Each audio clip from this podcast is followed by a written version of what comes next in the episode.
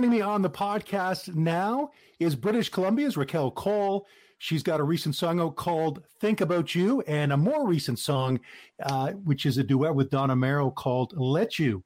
She will be performing at the Cavendish Beach Music Festival, which runs Thursday, July 7th through Saturday, July 9th. We'll talk to her about that, and I'll give uh, everybody listening the website to go to get tickets and some of the other artists will be playing uh, on that uh, three day stretch lots to talk about with my guest, Raquel Cole. Hey there, Raquel. Hey, Dave. How are you? I am doing just wonderful. It's great to have you back on the show. It's been a while since we've chatted here. I know. I it's kind of just crazy when you just like how fast time goes by, and um, I mean, I, I've been doing lots. You've been doing lots. We went through a pandemic. Here we are.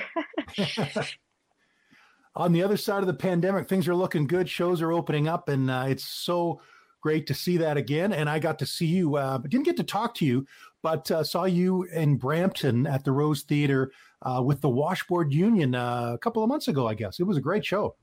Thanks so much for coming out to the show. It's been an absolute blast being on the road with those guys. And um, I've never toured this much of Canada ever. So it feels like my big Canadian national tour, and I'm having a blast. That is awesome. Um, you got your first guitar. We're going to go back a bit in time at the age of nine, uh, which is great. And then you started to write songs shortly after that. What was it in, that inspired you, Raquel, to write your own songs at such a young age?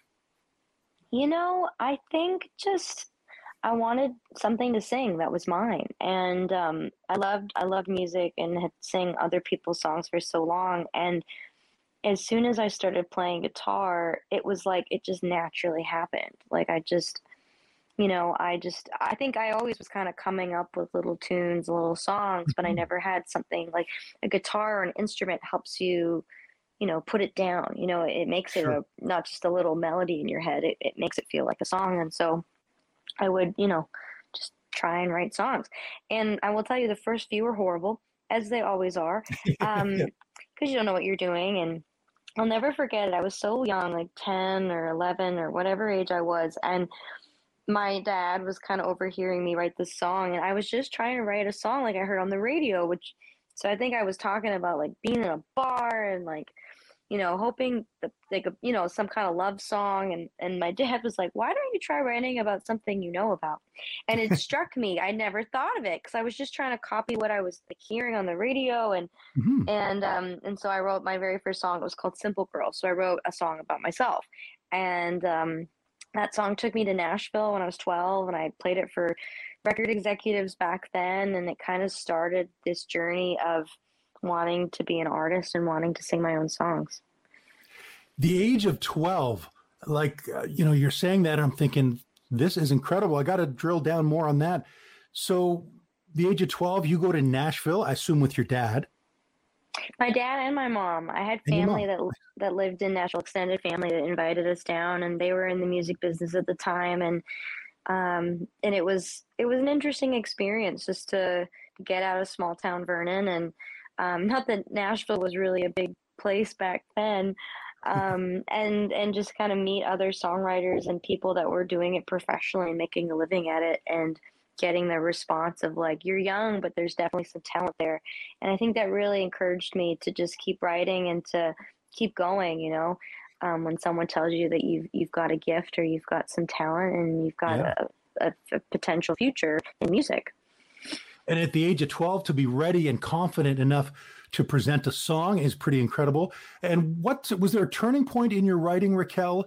Like you said, your first few songs, as all artists' songs are, aren't so good. But was there anything that made you a better writer along the way? Did something just click in, or was it just time and, and more experience at it?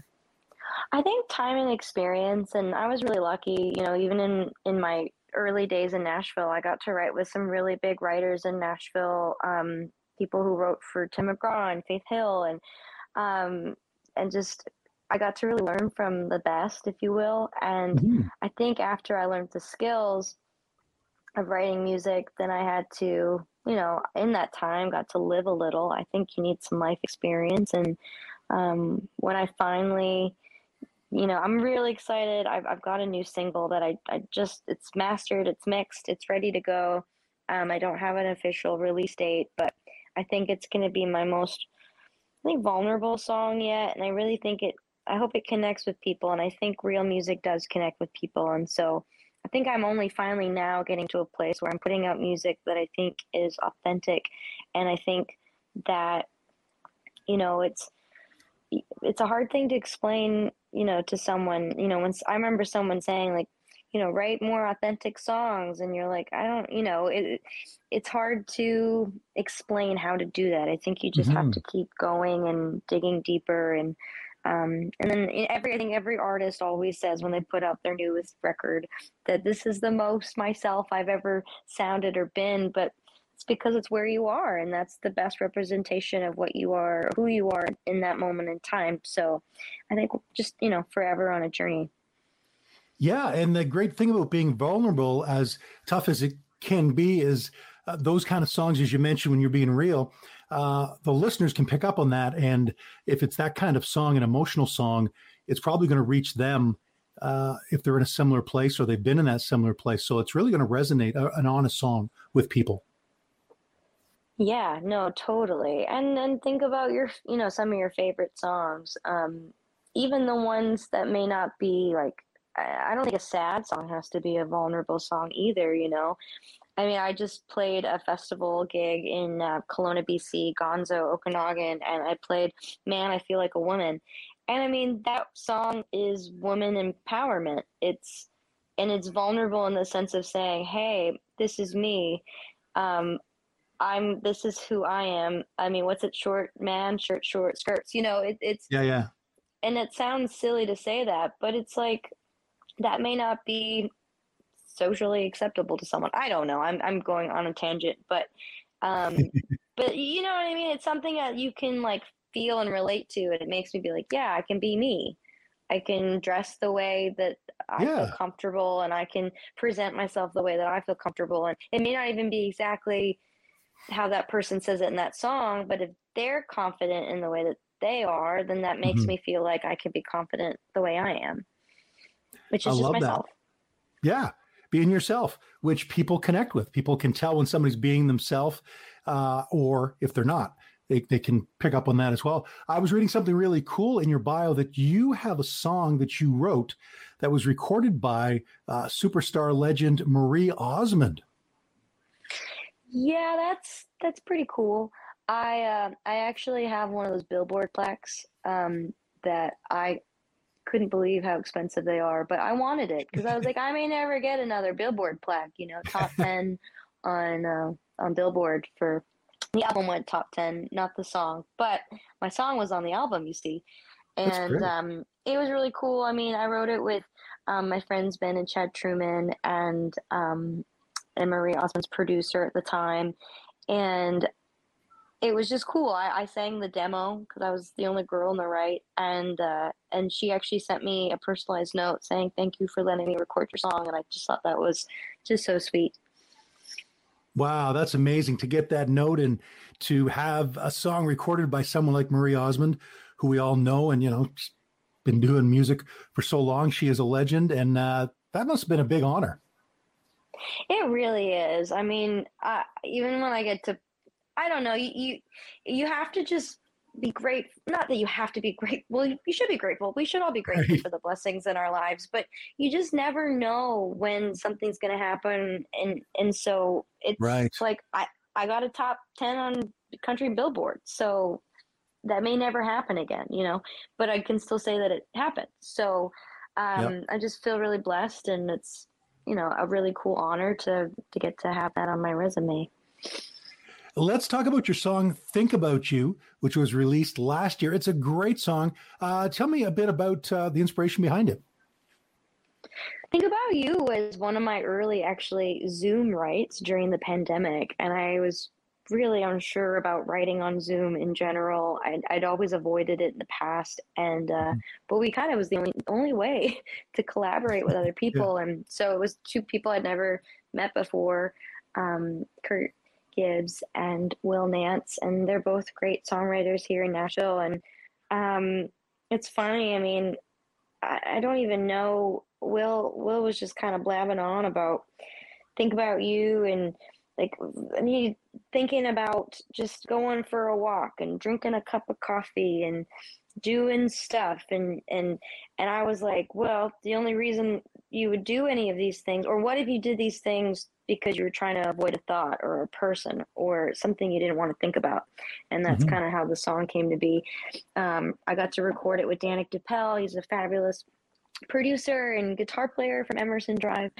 Mm-hmm. And mm-hmm. uh, he he just I loved how he helped bring the song to life and I really wanted it to be a little edgier and have lots of guitars and a lot of people have mentioned it feels very Sheryl Crow inspired and that's such a compliment. Yep. Um, I just I love the way the track came out and and it was just the coolest experience to hear it on the radio. So thank you Canadian Country Radio for playing it.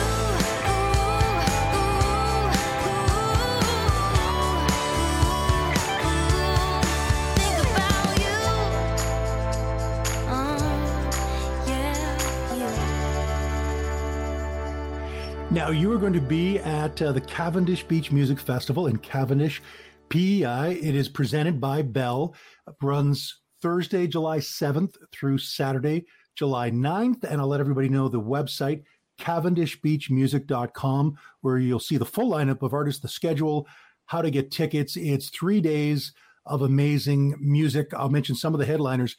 And I found out through Tyler Joe Miller, there's a kickoff night the day before, um, which you can check out as well. But uh, we've got Luke Combs on the Thursday night, Darius Rucker on Friday, Dustin Lynch on Saturday. Those are your headliners.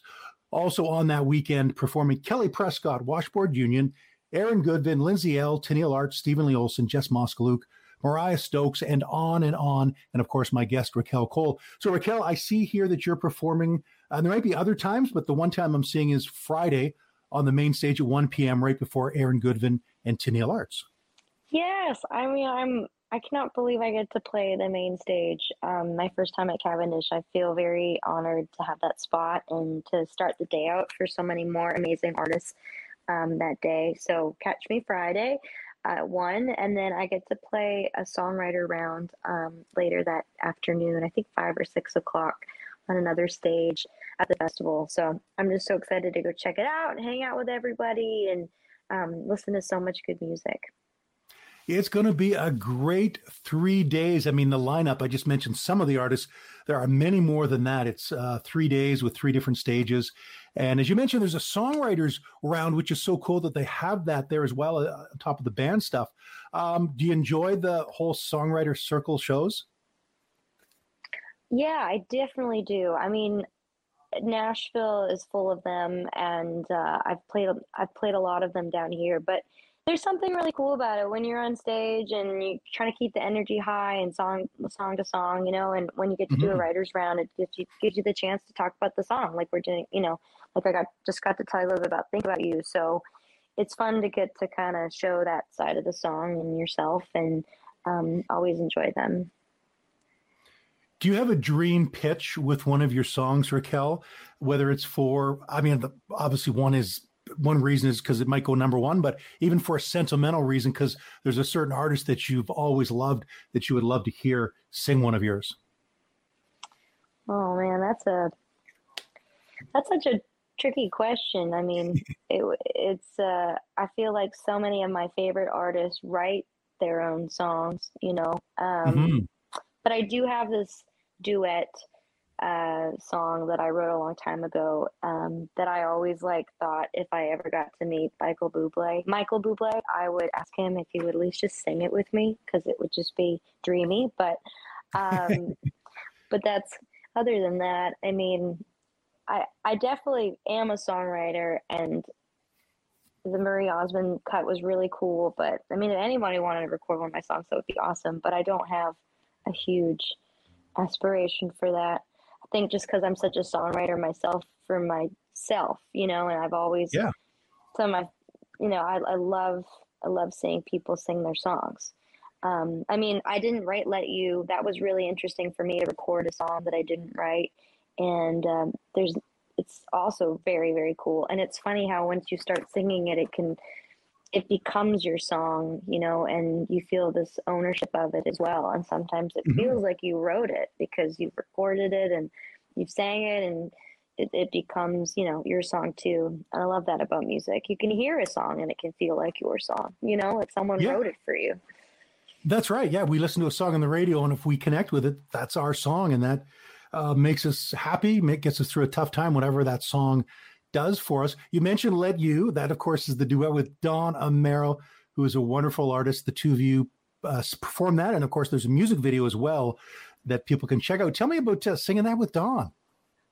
It was fun. I mean, the craziest thing is he recorded his vocals in Winnipeg and I recorded mine in Nashville. So we finally got to perform it together at the CCMAs this last November at the mm-hmm. MDM party. And um, and then I got to actually sing not that song, but his other single um, on the award show with him. That was really sweet of him to ask me to come up and, and sing that. And I got yeah. to have my first experience on that stage. But it's been it's been really sweet. I didn't know Don super well. We were in the Sirius XM competition or top of the country competition together, and so I met him through that. And he's just such a genuine, authentic artist, and so it's been really fun to to get to know him and to get to be on this journey with him. I'm very grateful. We can dance around this all night, pretend like it don't feel right.